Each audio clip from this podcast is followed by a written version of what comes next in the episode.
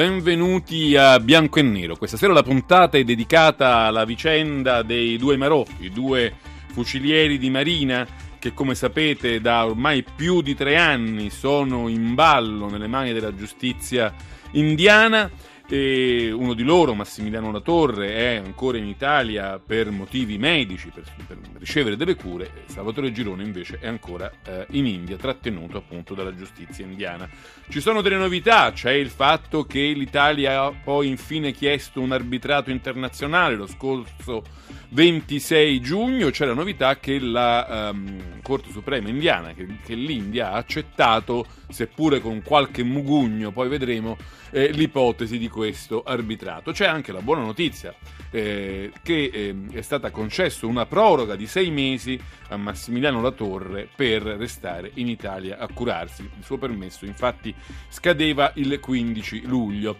Noi parliamo di tutti questi argomenti, delle novità che si profilano, ma anche per cercare di capire, capire come questa vicenda è stata gestita fino ad oggi, essendo cominciata ormai nel lontanissimo febbraio del 2012. Lo facciamo con eh, l'ambasciatore Giulio Terzi di Sant'Agata, che lo ricorderete, è stato ministro degli esteri in quel periodo oh, nel governo Monti. Buonasera ambasciatore.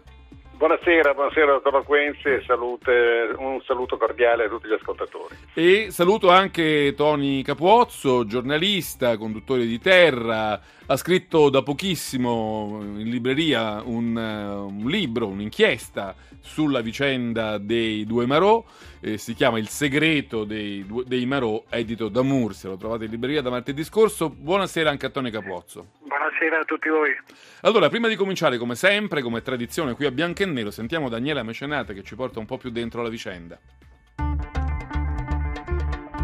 È svolta oppure no? Torneranno finalmente a casa? Il caso dei due Maro italiani è di nuovo agli onori della cronaca dopo che l'India ha accettato il procedimento di arbitrato internazionale presso la Corte dell'AIA, a cui l'Italia si era rivolta per dirimere la complicata vicenda di Salvatore Girone e Massimiliano Latorre a tre anni e mezzo da quel maledetto 15 febbraio 2012.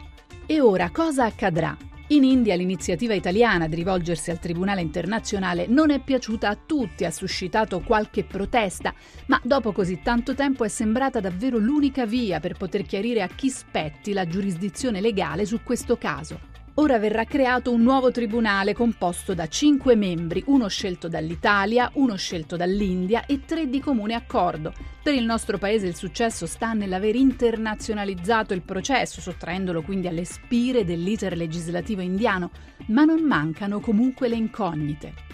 Innanzitutto nessuno ci assicura al 100% che i due Marò verranno assolti, come in ogni processo d'altronde, e poi l'iter scelto potrebbe richiedere molto tempo prima di produrre una soluzione.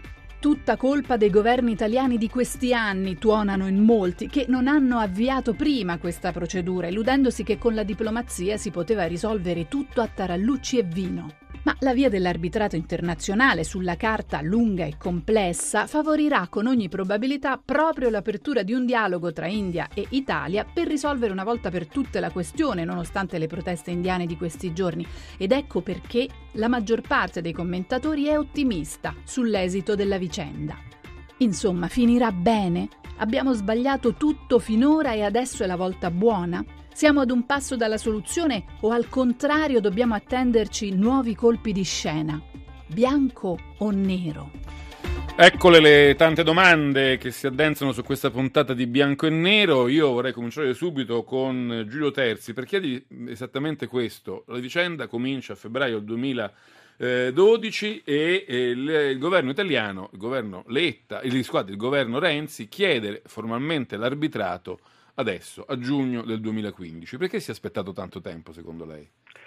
Eh, l'arbitrato obbligatorio ai sensi dell'allegato settimo della Convenzione sul diritto del mare è un arbitrato obbligatorio perché si attiva anche se una delle due parti non vuole nominare il giudice e quindi fa eh, del boicottaggio eh, di questa istanza internazionale.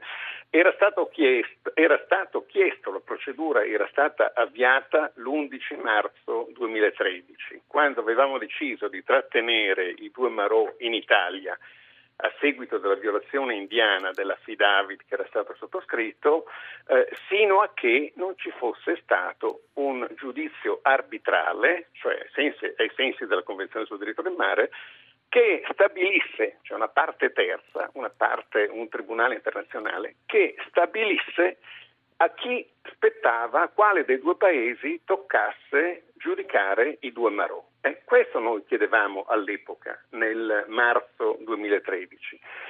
Sono stati rimandati in Marò con quella sciagurata decisione del 22 marzo, sono stati rimandati in India, fra l'altro in violazione anche di norme costituzionali e della Convenzione eh, europea sui diritti dell'uomo. Poi ci torniamo su questo c'è, punto. C'è, c'è, un recente documento che è stato pubblicato, in, eh, sottoscritto all'epoca dal Ministero di Grazia e di, della Giustizia, il Ministro Severino, sono stati rimandati con quella scellerata decisione e da quel momento, dal momento del rinvio, ci sono state delle voci alle quali anche, anche la, mia, la, mia, modesta voce non ha cessato ogni giorno di invocare, ma quelle anche le voci di tantissimi internazionalisti, di invocare la ripresa di questa strada dell'arbitrato obbligatorio, perché eravamo convinti in tantissimi che accordi sotto banco, che contropartite economiche, che la politica degli inchini nei confronti dell'India avrebbe semplicemente continuato ad aggravare, ad avvitare questa crisi e questa figuraccia spaventosa che l'Italia stava facendo. Intendiamoci bene, figuraccia spaventosa dell'Italia, ma figuraccia spaventosa anche dell'India di, fronte, dell'India di fronte alla comunità internazionale, perché un grande paese di eh, eh, visioni globali, eh, candidato a un seggio permanente del Consiglio di sicurezza, che in pratica rapisce in acque internazionali, in acque contigue al di fuori delle, del, del, del, delle acque territoriali, con uno stratagemma porta questa nave italiana a entrare in porto e fa sbarcare con polizia armata i due Marò in India e sostiene di sottoporre un processo che poi non avviene mai perché non ci sono le prove. Sentiremo dal dottor Capuozzo eh, la, la, ricostruzione molto brillante che è stata fatta anche sulla base di indagini fatte precedentemente da Termentini, di Stefano, da Lorenzo Bianchi. Ecco, in tutto questo anche l'India ha fatto una pessima figura. Fermiamoci Quindi qui. È, è veramente sì. tempo che l'India dica va bene, accettiamo l'arbitrato internazionale e risolviamo la questione delle, giuris- delle giurisdizioni il più presto possibile. Io da Caposo voglio, vorrei sapere se anche lui valuta che questo arbitrato internazionale sia arrivato troppo tardi, se sarebbe stato meglio chiederlo, imporlo, ottenerlo prima e anche però chiedergli eh, come mai il punto vero poi del suo libro, uno, lui dice tu, voi potete pensare qualsiasi cosa di questi due fucilieri di marina, che siano colpevoli o che siano innocenti, la cosa incredibile è che dopo tre anni e mezzo non si sa di che cosa sono accusati. Capozzo quanto riguarda l'arbitrato, eh, in apertura di trasmissione abbiamo sentito infine l'Italia ha fatto ricorso all'arbitrato. Quell'infine poteva anche essere sostituito con finalmente, no? quanto hanno pensato in molti, poteva essere fatto, come ha appena ricordato l'ambasciatore Terzi, nel 2013, ma poteva essere fatto addirittura prima eh, dà la sensazione, io voglio essere ottimista, che finalmente qualcosa si muove, era una eh, palude stagnante questa, questa, vicenda e non si intravedeva alcuna soluzione dietro l'angolo. Il governo Renzi l'ha presentata un po' insomma, come un, un uh, gesto decisionista, come uno scatto d'orgoglio, come un figlio della cultura del fare dopo insomma, tre anni e mezzo di mobilismo. A me sembra a dire la verità che si tratti più di un'ultima spiaggia. Il 15 di luglio, quindi due giorni fa, eh, la torre avrebbe dovuto tornare in India e eh, nello stesso tempo l'Italia andava a discutere attraverso i suoi legali un ricorso presso la Corte Suprema. E allora delle due l'una o tratteneva la torre in Italia disconoscendo in qualche modo l'autorità della giustizia indiana e però non avrebbe potuto eh, allo stesso tempo muoversi per un ricorso, con un ricorso rivolto alla stessa magistratura. È stata un po' un'ultima spiaggia.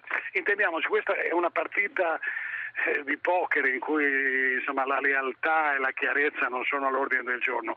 La stessa Corte Suprema che, avete ricordato giustamente, ha concesso sei mesi, di, ha prorogato il permesso medico di Latorre per altri sei mesi e questo naturalmente... È un buon segno anche questo, no? È, buon, è sicuramente un buon segno e lascia sperare per le sorti di Girone che è tuttora trattenuto a Nuova Delhi, ma nello stesso tempo è stata un po' una mossa da mosca cocchiera perché sapevano, furba, perché sapevano che la torre non sarebbe rientrato e quindi in qualche modo era un campo morale per così dire all'autorità della Corte Suprema e hanno voluto cavalcare, concediamo, concediamo quello che era già stato era già nei fatti, era già nei fatti.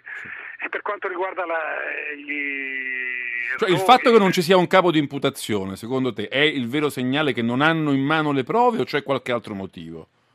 Guarda, io provato a ricostruire eh, tutti gli elementi di fatto del tre anni e mezzo o noi li interpretiamo, insomma non occorre avere grandi pratiche di, tribunali per sapere che gli avvocati tendono sempre a prolungare le cose e al rinvio perpetuo, o lo interpretiamo come una grande vittoria dell'Italia, cosa che non è perché lì si è trattato anche di prolungare uno stato di libertà negata per due nostri eh, militari o testimoniano della de, difficoltà di arrivare a un processo perché il, l'insieme delle inchieste eh, svolte da vari organi di polizia indiane sono piene di, di, di, di, buchi neri, sono piene di imprecisioni, sono piene di manipolazioni, di prove così approssimative, di testimonianze così mutate nel tempo che non reggerebbero la prova di nessun tribunale che avesse insomma, attesi, accesi i riflettori di una qualche informazione eh, attorno alle sue sedute, attorno alle sue sentenze. E non si tratta solo di un processo clamorosamente indiziario, ma stiamo parlando di manipolazioni pesanti. Ne dico una su tutte, l'incidente del, che coinvolge i due Marò e la petroliera italiana Alexi avviene attorno alle 16, poco dopo le 16 nell'Oceano Indiano, ora indiana.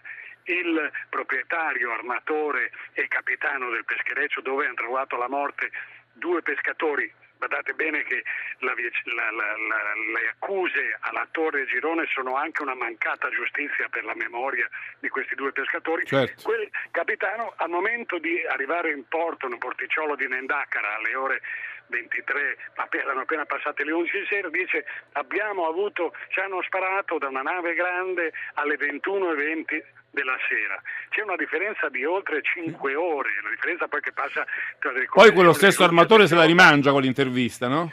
si rimangia quello e molte altre, molte altre, cose come io ricostruisco nel libro e naturalmente è, uno, è un altro che bussa alle, alle, alla cassa del risarcimento, è molto probabile che gli fanno intendere ma se non modifichi le tue dichiarazioni i soldi non li vedrai mai, ci sono molti modi di, di, costruire. Il problema è che in India si è costruito da subito un teorema giudiziario, il governatore stesso, oltre che il ministro della difesa, nel giro a poche ore di distanza dagli incidenti, dicono gli italiani sono colpevoli, ma Italia Marines Killer, intitola il giornale, e poi vanno aggiustando le prove, ma sono prove tali da non reggere un procedimento eh, leale e trasparente. Capozzo, ti devo fermare qui perché arriva il GR regionale, ma torniamo subito dopo qui a Bianco e Nero a continuare la nostra discussione sulla vicenda dei due Marò che sembra avere in queste ore, in questi giorni, una svolta positiva assieme a Giulio Terzi di Sant'Agata, da cui torno subito dopo l'interruzione,